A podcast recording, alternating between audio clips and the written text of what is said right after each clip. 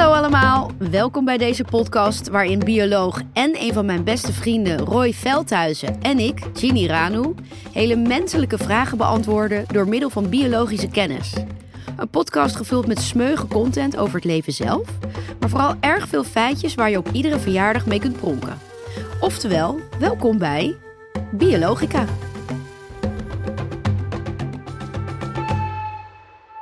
In deze aflevering van Biologica. Hoe kan het dat we mensenoren in varkens kunnen kweken, maar geen kinderen kunnen krijgen met paarden? En wat hebben mensen met één bruin en één blauw oog met een mythisch wezen te maken? Hey Roy, Hallo. hoe gaat het met jou deze dag?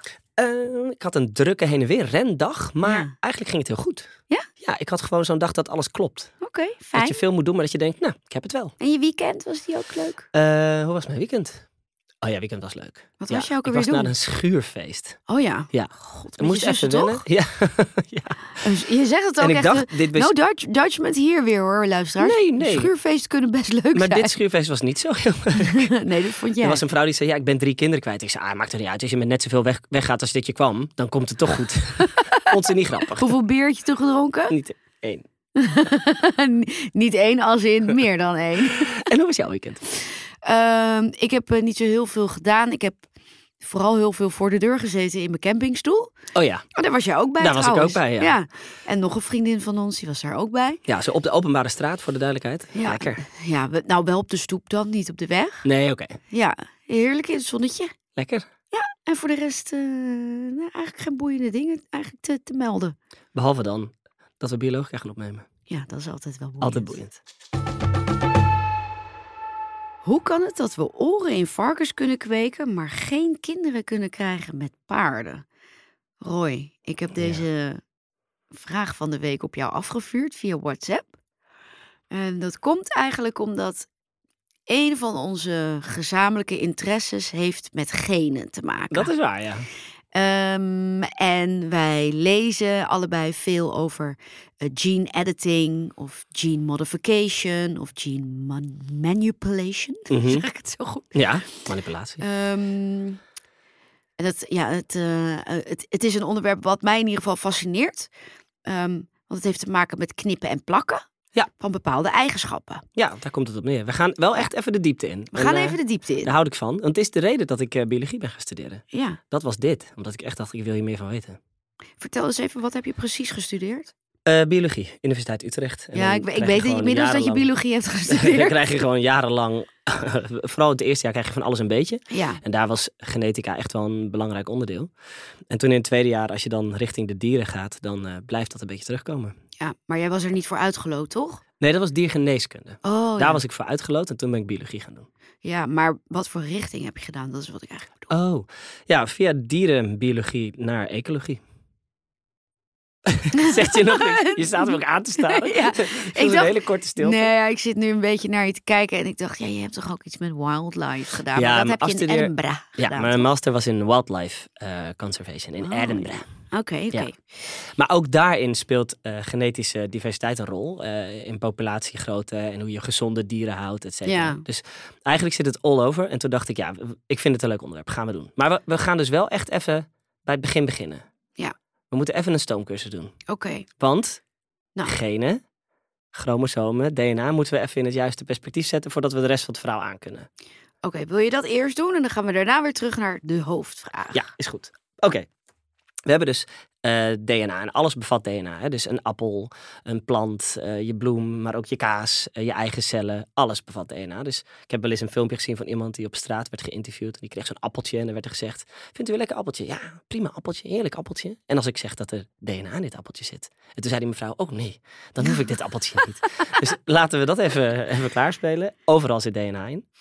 En in elke cel zit een kern. En sommige cellen zijn anders van vorm. Plantencellen en dierencellen zijn anders van vorm. Maar de inhoud is altijd dat er een kern zit met DNA. Ja. En het wordt het meest afgebeeld in een opgerolde fase. Dat is lang niet altijd zo, maar de, de opgerolde fase is het mooist zichtbaar. Ja, zo'n streng toch? Die in elkaar. Het lijkt een beetje op een vlecht. Maar Juist. het zijn twee strengen Ja. met een soort tanden of, of haren of nou, ja, streepjes zijn Ja, het. zeg eigenlijk een soort ladder die je dan een, Ja, oh ja, dat is in een wokkelvorm hebt ja, dat is, een, dat is een beter voorbeeld inderdaad. Maar dan is het meest gebruikte plaatje heeft de vorm van een X.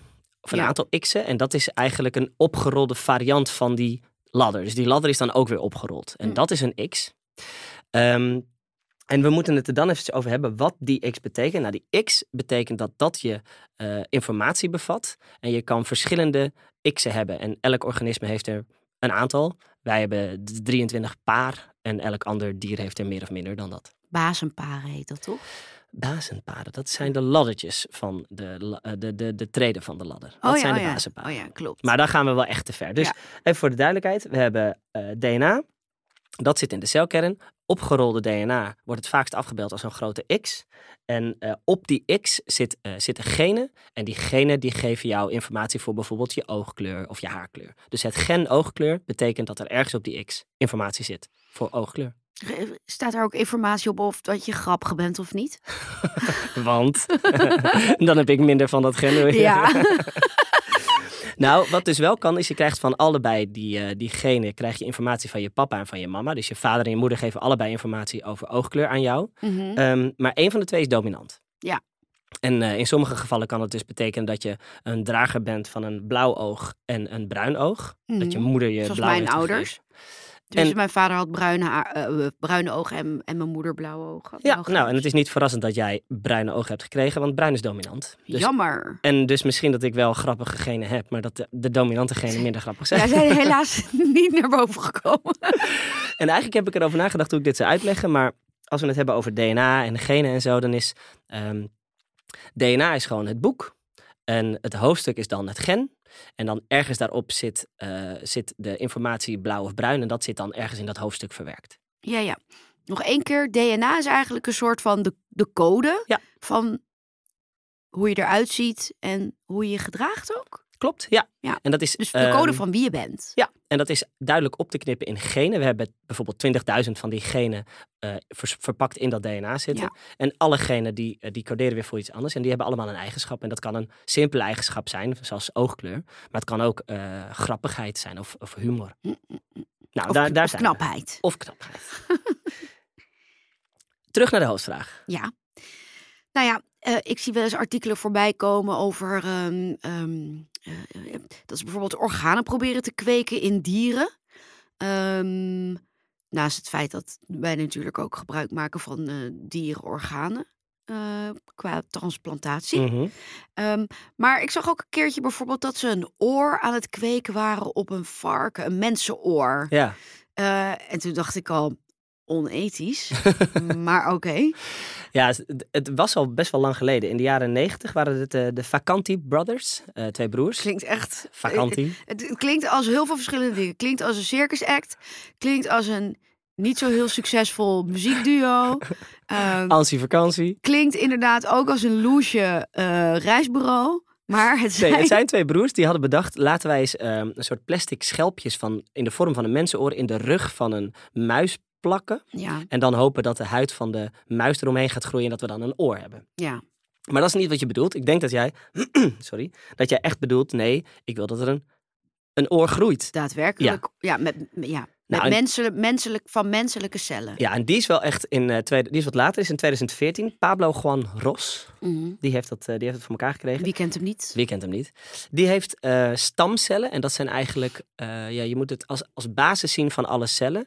Eh, een ongedefinieerde cel die nog alles kan worden. Mhm. Zo moet je het een beetje zien. Eigenlijk, Een pre-cel. ja, ja, ja, ja. Pre-weefsel misschien zelfs al. Ja. Ehm, en die heeft die ehm, ingebracht in eh, eh, mu- muizen. Om te kijken of die dan een mensenoor kon laten groeien. Dus hij heeft een cel van een muis leeggehaald. Daar Mhm. heeft hij informatie van een mensengen ingestopt. Mhm. In de hoop dat dat zou uitgroeien tot een mensenoor op een muis. Ja. Ehm, maar hoe bepaal je dan bijvoorbeeld waar dat mensenoor op die muis groeit? Ja, dat was dus nog een dingetje. Uiteindelijk hebben ze eerst de varkenscellen helemaal leeg moeten halen. Ja. Ehm, en hebben ze precies in de Dus leegte... eigenlijk de, de cellen van de varken, die strippen ze van de code van het varken. Klopt, Ja. ja. En daar hebben ze ehm, met allerlei verschillende technieken hebben ze daar de informatie van een mensenoor ingezet. Of eigenlijk dus van zo'n stamcel.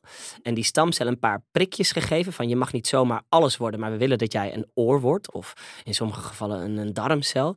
En langzaam begon, begonnen die cellen eh, te kweken eh, in een oorvorm. En dit En- hebben ze ook gedaan in een petrischaaltje. Dus er was er niet eens een levend dier aan het pas zeggen, ja. gekomen. Dit is toch insane? Ja, het- ik vind het bizar. Maar hoe kan het? Nu gaan we echt terug naar de hoofdvraag. Mhm. Hoe kan het dat je dat dus wel. Je kan wel dus een oor kweken in of op een varken. Ja. Ja. Maar mensen kunnen bijvoorbeeld weer niet zwanger raken van een paard. Dus we kunnen bepaalde dingen mixen met dieren. Ja.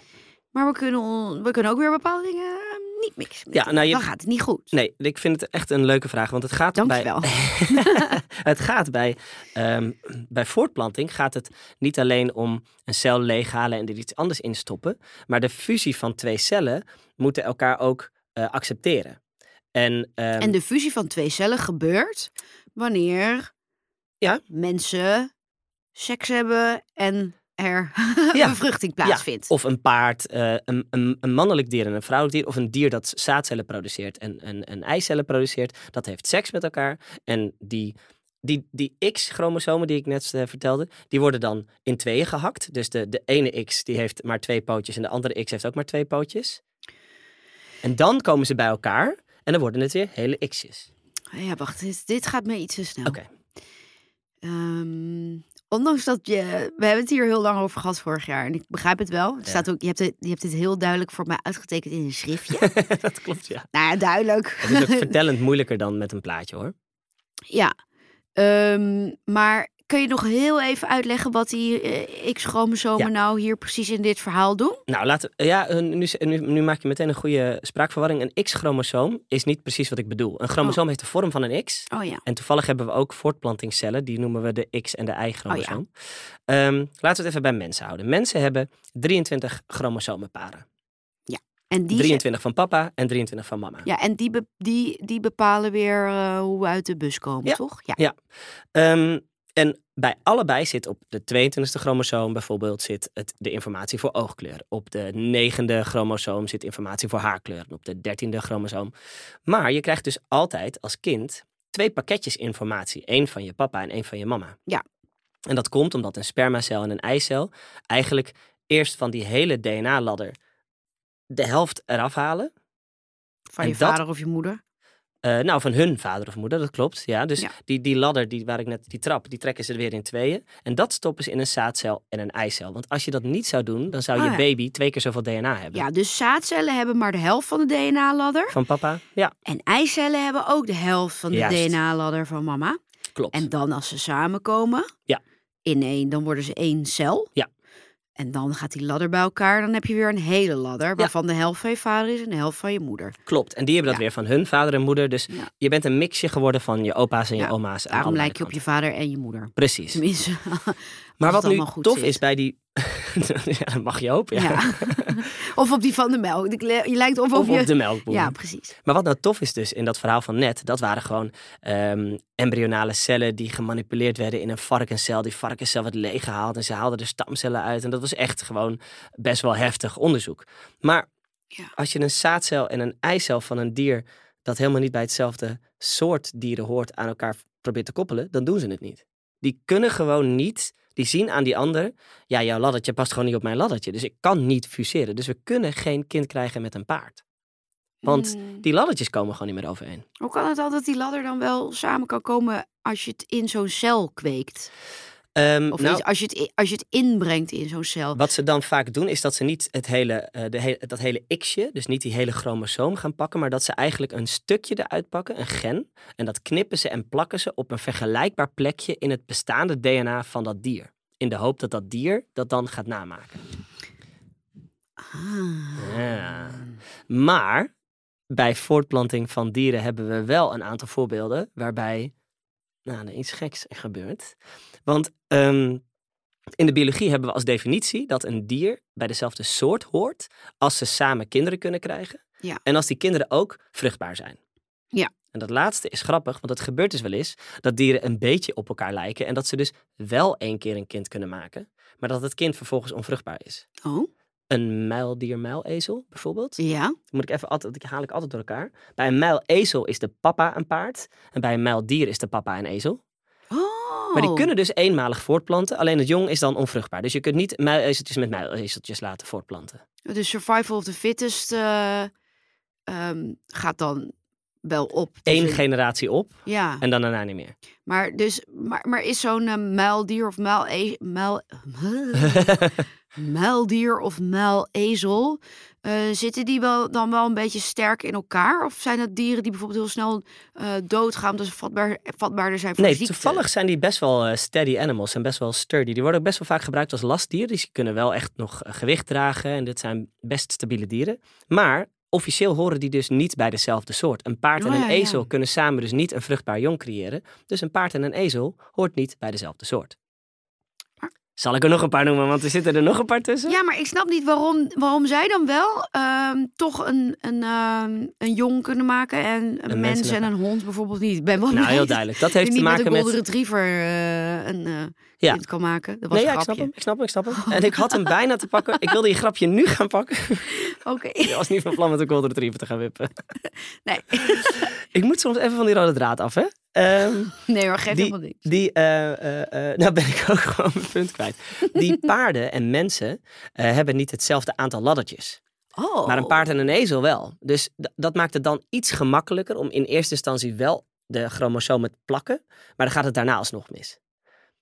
Dus er zijn heel veel Ja. dieren met een ander aantal chromosomen dan dat wij hebben. En dan gaat het natuurlijk bij het aantal laddertjes om mee te beginnen al mis. Oh, want wij hebben 23 chromosomen. Klopt. En er zijn bijvoorbeeld, eh, ik noem maar wat, er is een tijger en die heeft misschien maar 17 chromosomen. Dus dan past de ladder inderdaad niet op elkaar. Want dan Precies. hou je de helft een stuk over. Beter had ik het niet kunnen uitleggen. Precies dat. Maar bij een aantal dieren zit dat dus wel vrij dicht bij elkaar. En dan hebben ze dus, als biologen, hebben ze dus geprobeerd te testen. Van nou, we maken even een, eh, een paard en een, eh, en een ezel eh, paren we met, met elkaar. En dan was de definitie, het kan dan misschien één generatie lukken. Maar als die generatie onvruchtbaar is, dan noemen we die dieren niet dezelfde soort. Ja. Maar, dat hebben ze dus bij meer, dieren geprobeerd. En dit vind ik dus super grappig. Ze hebben dus een source gemaakt. Ja, een zorg. Ja, dat vind ik dus te gek. Dat is een zebra horse Ja, is niet vruchtbaar. Zebra horse. Nee, hoorde dus niet bij hetzelfde soort. dat is toch een. eh, die, die zijn toch meestal, volgens, voor zover ik weet, bruin. Maar die hebben, als je heel goed kijkt, schemert er een soort zebra, Ja. do- een donkerbruin zebra-patroon. Precies, ja. Ze hebben een soort strepenpatroon. Ja, wel vet. En er is er nog één. En ik Daar kan heb ook er een nog... leuk vloerkleed van maken. Jij hebt het een beetje aan trouwens. Ja. Ehm, ik zie daar er dus is een zebrapad. De liger. Ja, ja, ja. De ja. lion tiger. leiger. Daar is het liger. Ja, eh, dit zijn de Engelse. Ja, je kan de Nederlandse varianten ook ervan maken. Maar ehm, daar was ook nog een ander probleempje. Het groeiremmende gen ging ook een beetje de mist in bij die productie. Dus die, die werden enorm. Die ligers worden echt twee keer zo groot als een leeuw. Oh. Ja, heb je ineens een beest voor je staan wat de hoogte komt van je voorhoofd.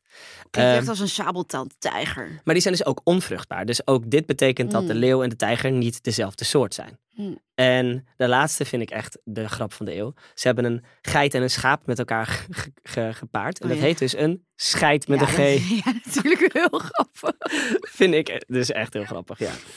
Kun je nog even iets vertellen over eh, variaties, mutaties en erfelijkheden? Dat heeft natuurlijk ook met eh, Darwin's ehm, survival of the fittest Ja. theorie te maken. Ja, nou, ehm, eigenlijk die, die, eh, die 23 chromosomen, die gaan dus bij ons allemaal op een rijtje liggen. Maar eh, die zijn afkomstig van een cel van je mama. Die bestond uit een hele ladder. En ehm, ze kan eigenlijk alle drie die 23 chromosomen kan ze uit elkaar trekken. Ja.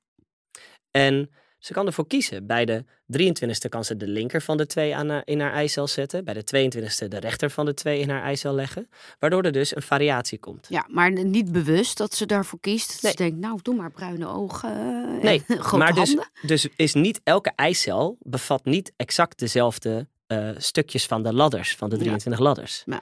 En dat geldt bij papa ook zo. Dus je hebt ontzettend veel variatie. En dat is ook logisch, want anders zouden al je broers en zussen op jou lijken. Als Ja. alle eicellen en spermacellen van Precies, papa en mama dat gelijk is zouden zijn. waarom vlinders wel bijvoorbeeld allemaal eenzelfde soort patroon kunnen hebben, maar niet allemaal, als je het heel goed bekijkt, exact hetzelfde Precies. patroon. En sommige zijn ook aan elkaar gekoppeld. Dus dan is het altijd dat als je de 22e rechts geeft, dan ook de 21e rechts. Want er zit iets in wat, elkaar, wat aan elkaar koppelt. Dat komt Ja. ook wel eens voor. Maar heel soms dan gaat er in dat overkopiëren iets mis. En dan komt er een mutatie of een variatie. Dus dan Ja. is er een traptreetje omgedraaid. Ja. terugge- teruggeplakt. Dat is in heel veel gevallen helemaal niet zo erg. Eh, maar dat betekent wel dat er een variant optreedt van het pakketje informatie dat je van mama of van papa hebt gekregen. Mhm. En in sommige gevallen leidt dat echt tot een variatie waar je ehm, niet mee kan leven. Dus dat je dan bijvoorbeeld eh, een, een, dat, dat er niet eens een babytje kan eh, geboren worden. Mhm. Soms is het een variatie of een mutatie die leidt tot eh, syndroom van Down. Dan is er net één chromosoomstukje te veel meegekopieerd. Ja. En alles daartussen komt ook voor. En dat zijn eigenlijk variaties en mutaties op eh, het kopiëren van die, ehm, het, het, het fuseren van een spermacel en een eicel. ja, en wat heeft dat dan met, een soort, met, de, met het verloop van een soort te maken? Nou, we weten dat de sterkere genen, die zijn altijd heel goed om eh, bij elkaar te, te blijven. En een diersoort met de sterkste genen heeft de beste overlevingskans. Ja. En als je betere overlevingskans hebt, geef je die genen ook weer door aan je jongen. Ja. En dat betekent dus dat de sterkste overleven. En dat heeft ook weer te maken met erfelijkheden. Ja. En een van de redenen weet ik dan toevallig dat we eh, zo bezig zijn ook met het knippen en plakken van DNA. Ehm, onder mensen is bijvoorbeeld ook om erfelijke ziekten eh, uit te proberen, uit, proberen uit te bannen. Ja. kom het niet uit mijn woorden. Ja, klopt ja. Mini, mini-orgaantjes die ze maken om kleine orgaandefecten te, te verhelpen. eh, nieren kweken om, om uiteindelijk een soort nier... ehm, Ja. transplantatie aan te gaan. Dat, dat gebeurt allemaal. Code uit cellen veranderen om te kijken of je bijvoorbeeld HIV of eh, AIDS. ehm, Gevoeligheid kan verwijderen. Ja. Ja. precies dat. En we zijn dus al heel, er zijn heel veel van dit soort varianten mogelijk. Jij noemde er net nog eentje van die eh, lichtgevende. ehm, lichtgevende honden. Ja, precies. honden met een lichtgevende neus. Die konden glow in the darken. Ja, die, ja, die hebben een glow-in-the-dark neus. Ja, dat is toch bizar. Ja. En ze hebben ook wel eens, eh, die vertelde jij mij eergisteren nog, ehm insuline eh, genen gepakt en die in een bacterie geplakt, zodat Ja. die bacterie insuline ging aanmaken, menseninsuline. Ja, ja, ja. De bacteriën worden zo'n soort fabriekje. Dat heb ik uit een boek wat ik aan het lezen ben. Dat heet Mutant Ecologies. Ja, nou en heel veel van dit soort voorbeelden worden dus gebruikt voor goede dingen, zoals het uitbannen van kinderziektes of wat je net noemde, HIV. Maar in de natuurlijke selectie was dat ook altijd al ter sprake, eh, kwam dat ook altijd ter sprake, want de sterkste genen hadden meer overlevingskans. En zo was er dus altijd een variatie van papa's en mama's die bewezen hadden sterk te zijn, die een kindje maakten met die eigenschappen. Maar Ja. er was dus ook wel eens een kans op een mutatie. Ja. Als dit allemaal zo hoor, dan klinkt het alsof we heel makkelijk een perfect mens kunnen knippen en plakken. Maar Ja. is dat mogelijk? Nou, in theorie is er echt, echt heel veel mogelijk. Ik heb voor deze podcast ook weer wat research gedaan en elke keer denk ik weer, holy damn, het kan allemaal. Ja. Maar ethisch is het gelukkig niet. En er zijn heel veel ethische commissies die dan besluiten of iets wel mag of niet. Ja. Eh, maar er zijn ook landen die die ethische besluiten een beetje aan hun laars lappen. Ja, China toch? Ja, moet je ook maar geloven hè, of dat echt gebeurt. Ja. Ik bedoel, ze kunnen ook zeggen dat ze het niet doen. En dat ze een kind hebben gekloond, maar het kind nooit kunnen tonen. En vervolgens Ja. moet je maar geloven dat het zo is. Ja, vol- volgens mij wil China heel graag intelli- een intelligentere bevolking eh, bevorderen door middel van bijvoorbeeld CRISPR-Cas9. Dat is dus zo'n knip-en-plak-techniek. Ja, en dan, dat kan. Het is in theorie mogelijk. En ze hebben ook in Nou, heel veel cellen even. al. Sorry, het is niet mogelijk, toch? Want we kunnen intelligentie kunnen we. Ik ben met een vingertje aan het Ja, nee, We klopt. kunnen intelligentie niet selecteren op de gene ladder. Omdat we nog nee, dat klopt. We, bij intelligentie hebben we nog niet alle genen in kaart. Dus we weten nog niet welke met elkaar samenhangen. Ja. Maar wat, we- er zijn wel heel veel ver- vergelijkbare punten mogelijk. Waarbij we dus eh, eigenschappen benadrukken of, of juist mooier willen maken. En er is een film, die vind ik heel leuk. Gattaca. Hij komt Ja. al uit de jaren tachtig. Ja. G-A-T-A-C-A. Naar de letters van eh, DNA. Ja. En daar hebben ze dat, is dus elk kind geproduceerd. Maar wordt op den duur ook het niet geproduceerde kind, want arme mensen produceren nog steeds gewoon kinderen uit liefde, die worden ook heel gewenst en gewild. Want die kunnen ineens dingen op een andere manier doen. Ja. Dus ik, ik ben blij dat we niet alles doen wat we kunnen. Maar het is wel heel tof om te lezen dat ze het in een petrischaaltje al ergens hebben geprobeerd. En dan, Ja. dan kijk ik er met een schuin oog naar en denk ik, nou, Ik vind het spannend, maar ik vind wel goed dat het nog even in een lapje is gebleven. Oké, maar goed. eh, het echt samenstellen van het perfecte mens. Liever niet. Nee. Nee. Wat hebben mensen met één bruin en één blauw oog met mythische wezens te maken? Roy, we zijn aangekomen bij onderwerp 2 van deze aflevering. Wat gaat over combinaties, voor als de luisteraar al een beetje heeft opgelet. Heeft op zitten letten. Ehm, volgens mij had David Bowie één blauw en één bruin oog. En ik weet toevallig dat een jongen die bij ons op kantoor in de, ehm, in de restauratie werkte, Charles, ehm, ook één bruin en één blauw oog had. Ik, ik heb al honderd keer koffie bij hem gehaald, maar eh, toevallig een tijdje geleden, toen keek ik hem heel goed aan en toen dacht ik, hé, hey, dat zijn twee verschillende kleuren. Dus ik zei ook tegen hem, heb jij één bruin, één bruin, één bruin en één blauw oog? En toen zei hij, ja. Ja, al mijn hele leven. Ja, kijk natuurlijk ook wel eens in de spiegel. En nu denk je natuurlijk, hoe zit dat? Hoe zit dat? Want je hebt net verteld dat bruin dominant is. Ja. Dus hoe kan het dan dat er maar één bruin oog is gecopy-paste vanuit vader of moeder? Ja, er zijn een paar eh, mogelijke verklaringen voor. Eh, de eerste is eigenlijk gewoon ehm, dat, dat het eh, in de familie zit en dat het een, een familie-eigenschap is, waardoor er altijd een, een, een, een dubbele uiting is van kleuren in je oog. Mhm. Ehm, de Dus dan is- heeft het met erfelijkheid te heeft maken. met erfelijkheid te maken. Een ander is dat je een ongeluk hebt gehad. Sommige mensen hebben een trauma gehad of in de baarmoeder een trauma opgelopen, waardoor de ene oogkleur net iets anders geuit is dan de andere. Hebben we het dan over een, licha een fysiek trauma, dus een stomp? Ja. Dus Kan stel een fysiek trauma zijn. een moeder is van de trap gevallen terwijl ze zwanger was. Dan, en die baby, weet ik veel. eh, Nou, die had dan misschien wel ernstigere schade op kunnen lopen. Maar dan is een verschil in oogkleur en en een uiting eh, in verschillende oogkleuren ook mogelijk. wat gek. Ja, Waarom? eh, Er zijn nog een paar andere redenen. Zonlicht in het begin. Als je een oog, een babyoog, die, ehm, die verkleurt nog in de eerste paar weken. Ja, baby's worden toch altijd met blauwe ogen geboren? En daarna wordt het pas wat donkerder. Ja. Daar kan ook iets in, in anders gaan van het een, voor het ene oog ten opzichte van het andere oog. Maar, en de veel toffere is, dat het in een aantal gevallen ook kan zijn dat deze persoon chimeer is. Ja. Ja. En een, Doe een, tel, doe tel. En de chimeer is chimera. Ja. Eh, chimera is een Grieks wezen, daar komt ook het woord vandaan. Eh, met een leeuwenkop, een geitenlichaam en een slangenstaart. Mhm. En dat is eigenlijk een dier dat bestaat uit drie dieren. Klinkt goor. en zoals ik iedere aflevering weer Nou, iets goor vind. Google me eens op dat, eh, op dat, dat figuur, chimera of chimeer met CH. Ehm, en wat blijkt nou? In de natuur is het wel eens voorgekomen dat, ehm, nou eigenlijk komt het neer op het volgende, dat er een tweeling in de baarmoeder is, die Mhm. volledig perfect fuseert en dan Ja. één individu wordt. Maar wel met twee DNA's in het lichaam. We hebben het dan niet over Siamese tweeling. Nee, en we hebben het ook niet over een één-eiige tweeling, want die hebben hetzelfde DNA. Dus we hebben het over een twee-eiige tweeling, die dan zo goed fuseert, dat ineens delen van het lichaam van het ene kind zijn en delen van het lichaam van het andere kind. En in de dierenwereld kan ik hier een aantal voorbeelden van geven, die zijn heel duidelijk. Jullie moeten echt eens googelen, want vlinders met chimera, die hebben gewoon aan de linkerkant een vleugel van een, een mannetje en aan de rechterkant een vleugel van een vrouwtje. Ehm, er zijn eh, ratten met een, een, een, precies een lijn in hun lijf, waarbij de linkerkant wit is en de rechterkant bruin, waarbij ze dus denken dat dat broertjes van elkaar waren, of een broertje en een zusje van elkaar waren. En er zijn dus ook mensen waarbij het lichaam bestaat uit twee DNA. Onderwer- eh, twee, twee DNA-stukken. En dan kan het dus zijn dat het ene oog afkomstig is van DNA 1 en het tweede oog van DNA 2. Ja, jij zit helemaal zo, maar ik ben het nog aan het processen. Ja, dus een perfecte fusie van een twee-eigen tweeling die gewoon zo in elkaar plappen. Maar op welk punt in de baarmoeder fuseert die tweeling dan? Want niet als er al twee baby's... Nee, het zijn niet Dommeren. negen maanden oude baby's die dan met elkaar zitten. Nee, het is echt in Dus het als er allereerste nog beginstadium. cellen zijn. Ja, echt daar. Oh. En dan, dan, dan, dan plakken ze in elkaar. En eh, dit vind ik echt het meest bizarre. Het is geen broodje aapverhaal.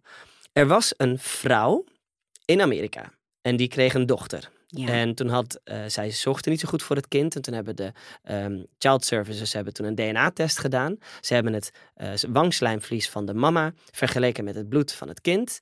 En wat bleek? Het was niet haar kind, het was haar nichtje. En toen zei die vrouw, nou, dat is gek, want ik heb geen broers of zussen. En ik heb toch echt dit kind ter wereld gebracht. Dus hoezo zou dit mijn kind niet zijn? Wat bleek nou? De baarmoeder van mama had een ander DNA-profiel dan de rest van het lichaam van mama. Mama was een chimeer. Oh? Mhm. Er is nog een voorbeeld. Komt er nog een aan? Ja, ik zit helemaal los. Ja? Eh, er is een man op death row, Ja? dus in de dodencel, eh vrijgesproken omdat ze op een later moment niet zijn wangslijmvlies pakte, maar zijn bloed. En toen bleek dus dat hij eh, een ander DNA-profiel in zijn mond had, wangslijmvlies, dan zijn, zijn bloedcellen waren. En dat hij dus de moord niet gepleegd kon hebben omdat een druppel bloed was gevonden en niet een, een speekseldruppel. Wow. Dus er zijn mensen met twee DNA-profielen in hun lichaam. Wow, vet. Ja, en je moet echt, ik zweer je, moet even googlen, want er zijn duizend plaatjes van dieren die dit hebben. Dieren met een perfect streepjespatroon op hun lichaam en dieren met gewoon hele andere vleugelvormen, vleugelkleuren links en rechts. Chimeer. Oké. Vet hè? Ja. Dus, eh terugkomend op de vraag, sommige mensen hebben een blauw en een bruin oog. Die hebben dus eigenlijk een soort mythisch wezen in zich, Leuk. vind ik. Nou, dat is een, dat is een leuke takeaway voor deze Dat aflevering. Maar we zijn nog niet klaar. Nee, je wilde er nog één stellen. Ja, want eh, we hebben het hier zo over. Maar ik heb dus gelezen dat er een IVF-baby ehm, is verwekt. Ja. Met drie DNA-profielen. Drie DNA-profielen. Ja, Ja, dit dus is van wel drie insane, ouders. Insane, ja. Ja, die heb ik jou even, even voor de Die voeten moest jij even gesmeten. voorschotelen. Ja. Ehm, maar hoe zit dat dan? Nou, we moeten de eicel, die heeft een energiefabriekje. Waar De ook mitochondrie? Mitochondrie. Mitochon- Daar zit ook. DNA in. En die moet je even onthouden, want dat mitochondrietje heeft dus zijn eigen DNA-profieletje passend bij de eicel. Ja, oké, nog een keer. De mitochondrietje. Ja. Ehm, Een heel klein onderdeeltje in die cel, die heeft Ja, zijn eigen Dat DNA-profieletje. is een heel cute onderdeeltje. Als je de plaatjes van googelt op eh, Google. je verwacht het niet. Dan eh, krijg je hele vette plaatjes te zien. Want dat is een soort wereld op zich. ja, dat is heel tof. Ja, Ik En wil zeggen ze- met allemaal leuke kleurtjes. Maar dat is natuurlijk een illustratie. Dat is niet per se in het echt zo. En wat ze nu gelukt is, is om de inhoud van een eicel weg te halen, de kern, en te vervangen met een andere kern van een andere eicel. Maar dat betekent dus dat eh, het mitochondrietje in die oorspronkelijke eicel er nog was. Dus dan bestaat het eicelletje uit twee DNA-profielen. De mitochondrie en de geïnjecteerde kern van een andere eicel, van een andere mama, van een andere vrouw. Ja, mijn oren beginnen een beetje te zuizen. Want ik merk dat mijn intellect aan het eh, afbrokkelen is. na 20 minuten. Nou, dat klopt, want we hebben, als je goed opgelet hebt, zijn dit nog maar twee DNA-profielen. Dus het Ja, is ja, in theorie mogelijk nee, dat je een, inderdaad goed opgelet. een eicel leeghaalt, de kern eruit haalt, een andere kern erin stopt. En dan is het mitochondrietje zit er nog. Dus dan heb je een mitochondrie van mama 1 en een eicelkern van mama 2. Mm. Overigens, voor alle lesbische mama's ter wereld, er is een rattenduo waarbij twee mama's een kindje hebben gekregen. Die hebben dat op deze manier gedaan. Oké dan. Maar dat was twee. Ja. Waarom drie? Ja. Nou, het bleek dat een van die moeders ook nog een genetische afwijking had. En toen hebben ze geprobeerd om die afwijking met een spermacel Ja. op te lossen. dus ze hebben een spermacel gepakt. Daar hebben ze ook weer een beetje DNA in veranderd. En dat hebben ze in die vrouw geplaatst. Waardoor in feite dat kind drie DNA-profielen heeft. Dus één spermacel, een mitochondrie van mama 1 en een kerncel van mama 2. Heeft, ja, is- Mindboggling. ja.